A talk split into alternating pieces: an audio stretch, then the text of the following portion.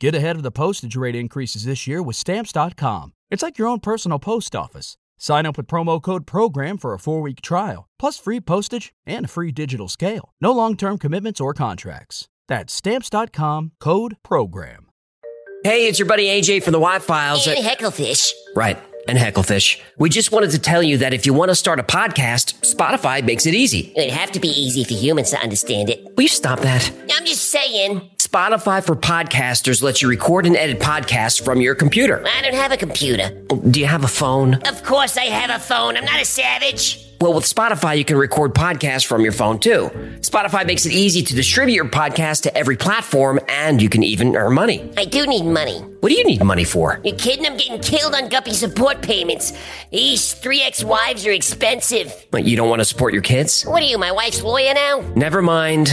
And I don't know if you noticed, but all Why Files episodes are video too. And there's a ton of other features, but But we can't be here all day. will you settle down? I need you to hurry up with this stupid commercial. I got a packed calendar today. I'm sorry about him. Anyway, check out Spotify for podcasters. It's free, no catch, and you could start today. Are we done? We're done, but you need to check your attitude. Excuse me, but I don't have all day to sit here and talk about Spotify. Look, this would go a lot thing. faster if If you would just let me get through it without. In the spring of 1974, a large brush fire swept across the property owned by Antoine and Jerry Betz. While assessing the damage, they noticed something very out of place. Lying in the smoldering grass was a highly polished metal sphere. This became known as the Betz sphere or the Betz orb. Antoine and Jerry's 21 year old son, Terry Betz, went to pick up the sphere. Although it was only 8 inches in diameter, it was extremely heavy. Then the Betz family did something with the sphere that would change their lives forever. Something that the family would come to regret. They brought it home.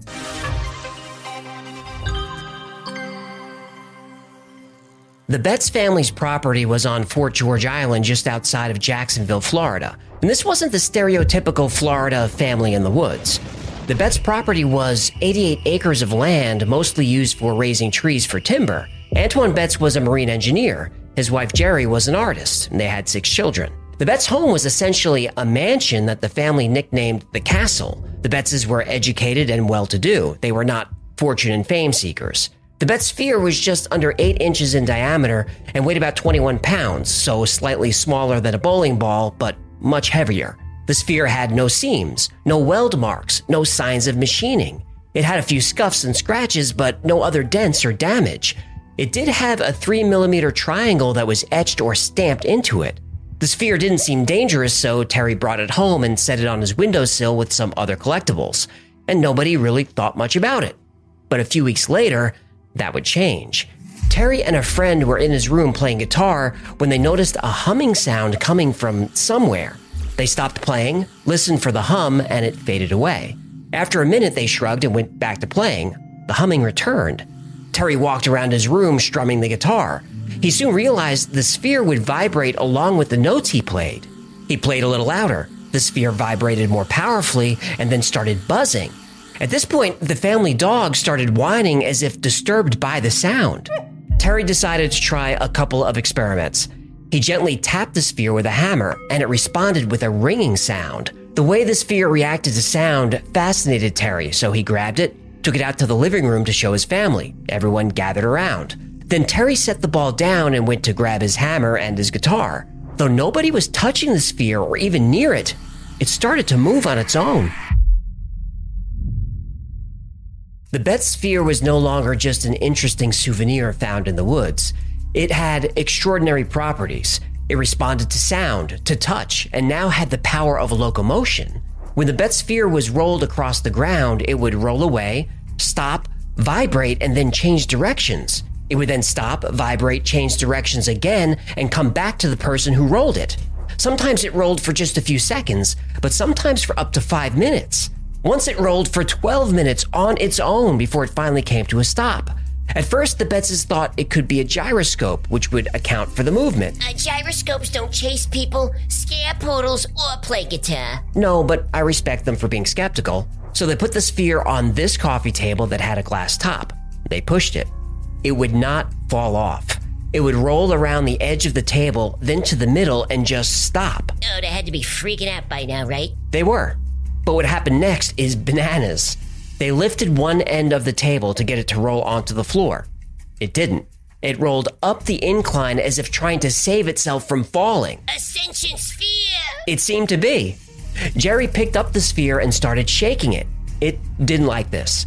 In a newspaper report, Jerry's quoted as saying, If you shake the ball vigorously and then place it on the ground, it feels just like a huge Mexican jumping bean which is trying to get away from you. The Betzes figured out that the sphere had a magnetic field. A paperclip would stick to it, but could be removed easily. But if the sphere spent a lot of time rolling, the magnetic field got stronger. After rolling around for a few minutes, the lid from a mayonnaise jar stuck to it and they couldn't pry it off. They thought maybe it could be solar powered. The sphere seemed to be more active when exposed to sunlight. When set in the sun, they could feel a gentle vibration and hear a low hum, as if there was a motor inside. When they brought the sphere back inside, it stayed warm for three entire days. After a few days of this, a family friend reached out to the Jacksonville Journal, who reluctantly sent a photographer. That photographer arrived a skeptic, but he left a believer. Lon Anger was a longtime photographer for the Jacksonville Journal. He'd seen it all. When he arrived at the Betz home, he admitted this to Jerry. I'm leery of this kind of thing. When I got there, Mrs. Betz said, You won't believe this if you don't see it. They told me to put the orb on the floor and give it a push. It rolled a ways and stopped. So what? Just wait a minute. Then it turned by itself, then rolled about four feet. It stopped. Then it turned again and rolled to the left at now eight feet, made a big arc, and came right back to my feet. The photographer was convinced. The paper ran the story, and the Betz sphere became an overnight sensation. Journalists from all over the world were calling for interviews. Now, in the 70s, there was no call waiting. You either got through or you didn't. And after the story went out, it was almost impossible for calls to get through. We came to Fort George Island to get away to a serene atmosphere. Now we can't get away from the telephone. It means nothing to people in the West that it's midnight here. And when they quit calling, those in the East wake up and start. The Betzes were not that interested in giving interviews, but they did want help identifying the sphere. Finally, a call came through that would be difficult for the Betz family to ignore. Let me guess. Does the first name rhyme with Uncle and the last name rhyme with Sam? Yep, the United States military wanted to have a look. Of course they did. Still, Jerry said no. This annoyed the government. Anybody who annoys the government is okay in my book. Mine too. But the US government wouldn't take no for an answer. With all the media coverage surrounding the sphere, the military wanted to have a look. Jerry was reluctant to let them have it, but there was concern that the sphere could be unexploded ordnance. So Jerry agreed to loan it to the Navy for two weeks, but if it was determined that it wasn't military property, she wanted it returned. She even made the Navy sign a contract. I told them we expect a comprehensive report in two weeks, and if it can't be identified as government property, it is to be returned to us. Navy scientists performed a number of tests. They measured it at exactly 7.96 inches in diameter and it weighed 21.34 pounds. The shell was made of some kind of magnetic stainless steel alloy. It could withstand extreme heat and extreme pressure of 120,000 pounds per square inch. This thing was tough. According to the spectrograph, it was made of stainless steel grade 431. The Navy also found that the sphere was intensely magnetic. It had four magnetic poles, two positive and two negative. The magnetic fields varied in strength and were in an unusual pattern. The next test was X rays, and that's where they ran into a little snag. Our first X ray attempts got us nowhere. We're going to use a more powerful machine on it and also run spectrograph tests to determine what metal it's made of. There's certainly something odd about it. The x rays showed nothing. So at the end of the two weeks, the Navy confirmed that it wasn't government property and wasn't dangerous, so it was returned to the Betz family. But something strange happened next. A Navy serviceman came to the Betz house to return the object. He was also carrying a manila envelope. And even though the Navy said they were unable to x ray the sphere, that envelope contained x rays. The images showed the entire internal structure of the sphere. The images also showed there was something inside. The results of the x rays were surprising. The sphere had an outer shell that was about half an inch thick. Inside the sphere were different layers of steel of different densities. At the core of the sphere, about the size of an apple, was a hollow space. And in that space were three other smaller spheres, and each of them had tiny wires attached. One mystery was what are these other objects inside the sphere? But an even bigger mystery how did they get in there? Typically, you'd get objects into a sphere by either cutting it in half, then sealing it, or drilling out a hole and placing the objects in that way. But there was no hole and no seam. Even Navy scientists couldn't figure it out. The Navy wanted to drill into it, but Jerry said no way. Now, during all this excitement, friends and neighbors and people in the media were suggesting that the sphere could be extraterrestrial. Because it responded to sound, had a magnetic field, and was almost indestructible, some people speculated it was an alien listening device. The Betzes didn't give much credence to these theories until the Navy came back with nothing. If no other explanation can be found that's as logical as any, who could say what's on another planet? Even speculations have been proven wrong. The Navy says what it isn't. They say it isn't an explosive, so we still want to know what it is. So the Betzes reached out to scientists for answers. What the scientists found created even more questions.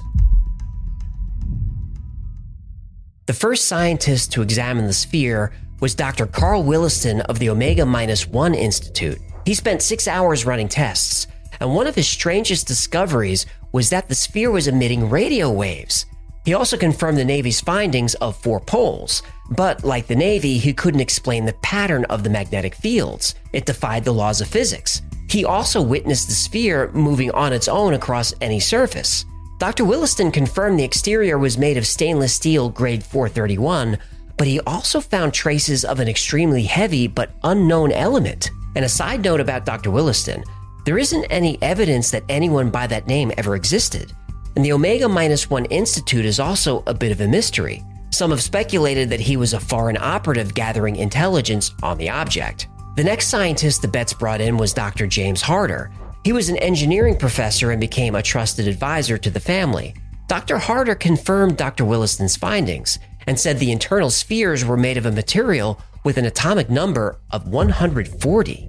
An atomic number is the number of protons an element has. The highest atomic number that occurs in nature is 92, uranium. It is possible to artificially increase the number of protons, but the highest scientists have been able to achieve is 118 protons. So the element found in the sphere does not occur on Earth. This led Dr. Harder to wonder if the sphere could be a damaged alien probe or anti gravity device.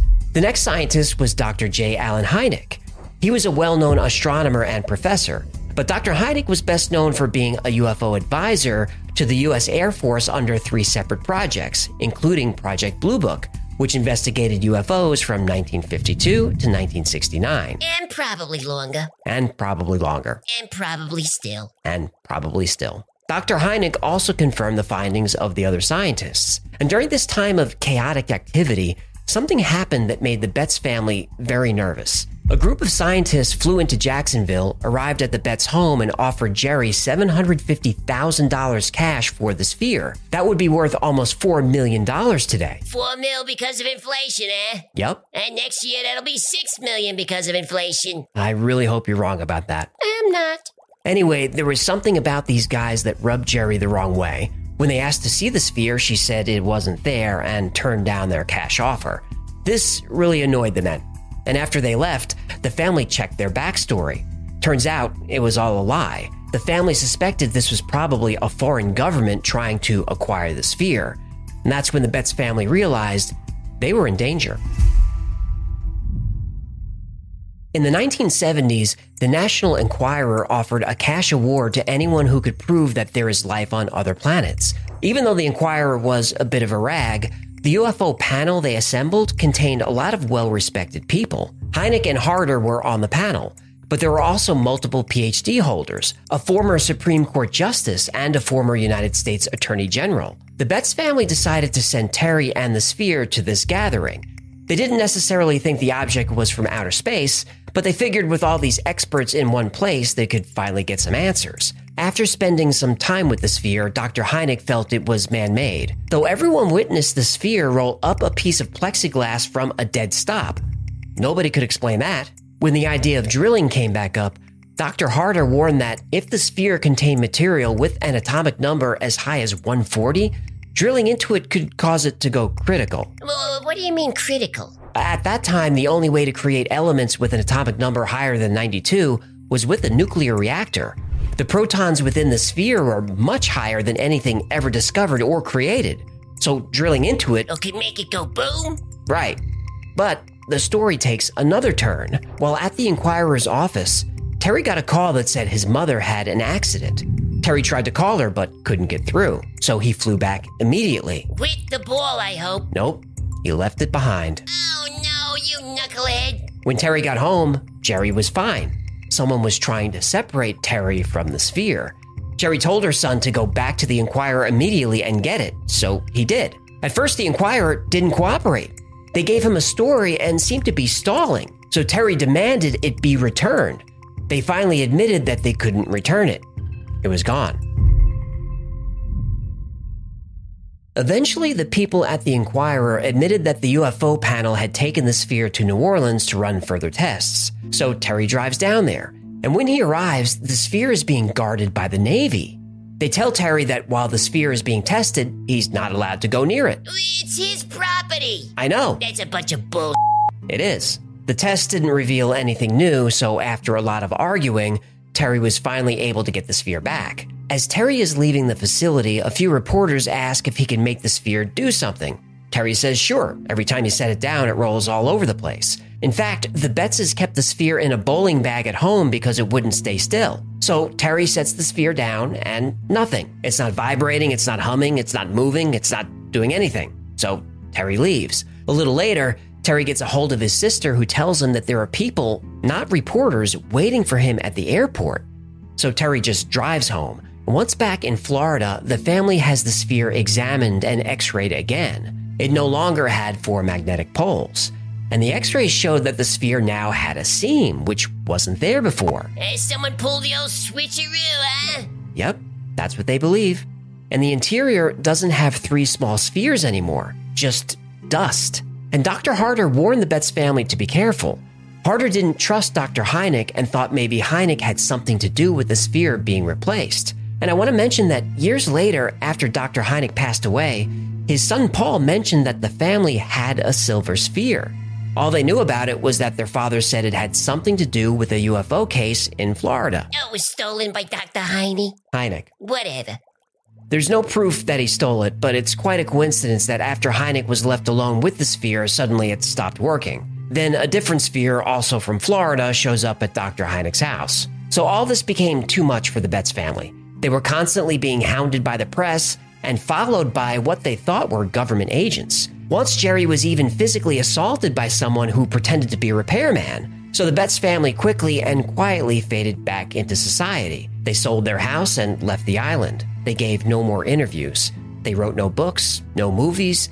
They wanted nothing more to do with the sphere. Now, Jerry is still around and has a blog where she showcases her artwork and tells the story of her life. Nowhere does she mention anything about the Betz sphere. So the Betz family never got the answer that they wanted. The answer we all want. What is the Betz sphere? There are a few theories about the Betz sphere. One is that it's a down satellite or piece of space junk. It's a plausible theory, but if the sphere was a piece of technology, it would probably have a seam and connectors, but it has none of these. Another theory is that it's a Foo Fighter. Hello. I've waited here for you ever long.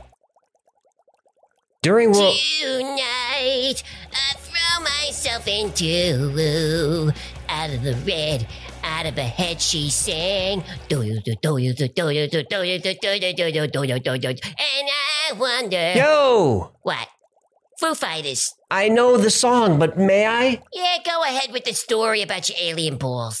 During World War II, Allied aircraft encountered UFOs that followed them and were able to move at incredible speeds. The pilots gave the UFOs the nickname Foo Fighters. Foo is just a fun, meaningless word. Another theory is that it's an alien atomic weapon. People who believe this theory think that this was one of the weapons that was used to destroy Atlantis. And there could be clues that ancient nuclear weapons did exist. In the world's oldest epic, the Mahabharata, a line mentions a terrifying weapon. A single projectile charged with all the power of the universe An incandescent column of smoke and flame as bright as 10,000 suns rose in all its splendor. A more mundane explanation is that the Betz Sphere was just a piece of industrial equipment. An artist named James Derling Jones said he lost the sphere a few years earlier. He had been collecting scrap metal for use in sculptures. Derling Jones said it was a ball check valve used as a flow regulator in large pipes. He said it fell from the rack on top of his Volkswagen bus. This is the most widely accepted theory. You trust this dirty hippie? Be nice. Sorry, you trust this dirty artist? Well, a couple of problems with it being from a valve. There's only one factory on the island, a paper mill. Though they do use balls like this in valves, they only weigh about 7 or 8 pounds. The Betz sphere weighs 21 pounds. And remember, the sphere was found in the woods. It was about a mile away from the nearest road. Sure, the sphere could move on its own, but a mile seems like a long way for it to roll. Now, some claim the sphere didn't roll on its own at all. The Betz' home had uneven tile floors, and the sphere, which was perfectly balanced, was just rolling around on the tile. Now, that doesn't explain why it would come back to the same person who rolled it. Now, to be fair, when the Navy was testing it, they never saw it roll on its own. But plenty of other people did. Robert Edwards, president of a local supply company, showed a reporter a brand new stainless steel ball manufactured by Bell and Howell. It was 8 inches across and weighed just over 21 pounds. Same as the Betz sphere. Hoax? I don't think so. The Betz family had plenty of money, and aside from trying to win the prize from the National Enquirer, they never tried to profit from it. They could have made a fortune selling books about the sphere, especially when it was international news. They didn't. And to this day, nobody really knows what the Betz sphere is. If it was taken by the Navy or by Dr. Hynek, we may never know. It's very possible that the most significant scientific discovery ever made is sitting in an old bag gathering dust in someone's basement somewhere. And the only way we'll ever learn the secret of the Betz sphere is when its owner, whoever he or she is, decides they want to take up bowling. Thank you so much for hanging out with me today. My name is AJ. That's Hecklefish. This has been the Why Files. If you had fun or learned anything, do us a favor and like, comment, subscribe, share. I know it's annoying, but that stuff really helps the channel. Like most topics we cover here, this one was recommended by you. And if there's a story you'd like to see or learn more about, go to thewhyfiles.com slash tips. And special thanks to our patrons who make this channel possible. I couldn't do this without you. If you'd like to support the channel, consider becoming a member on Patreon or grabbing something from the Why Files store. 10% of every purchase goes to a good cause. What causes that? My vodka fund. Good a cause as any. Darn tootin' it is. That's gonna do it. Until next time, be safe, be kind, and know that you are appreciated.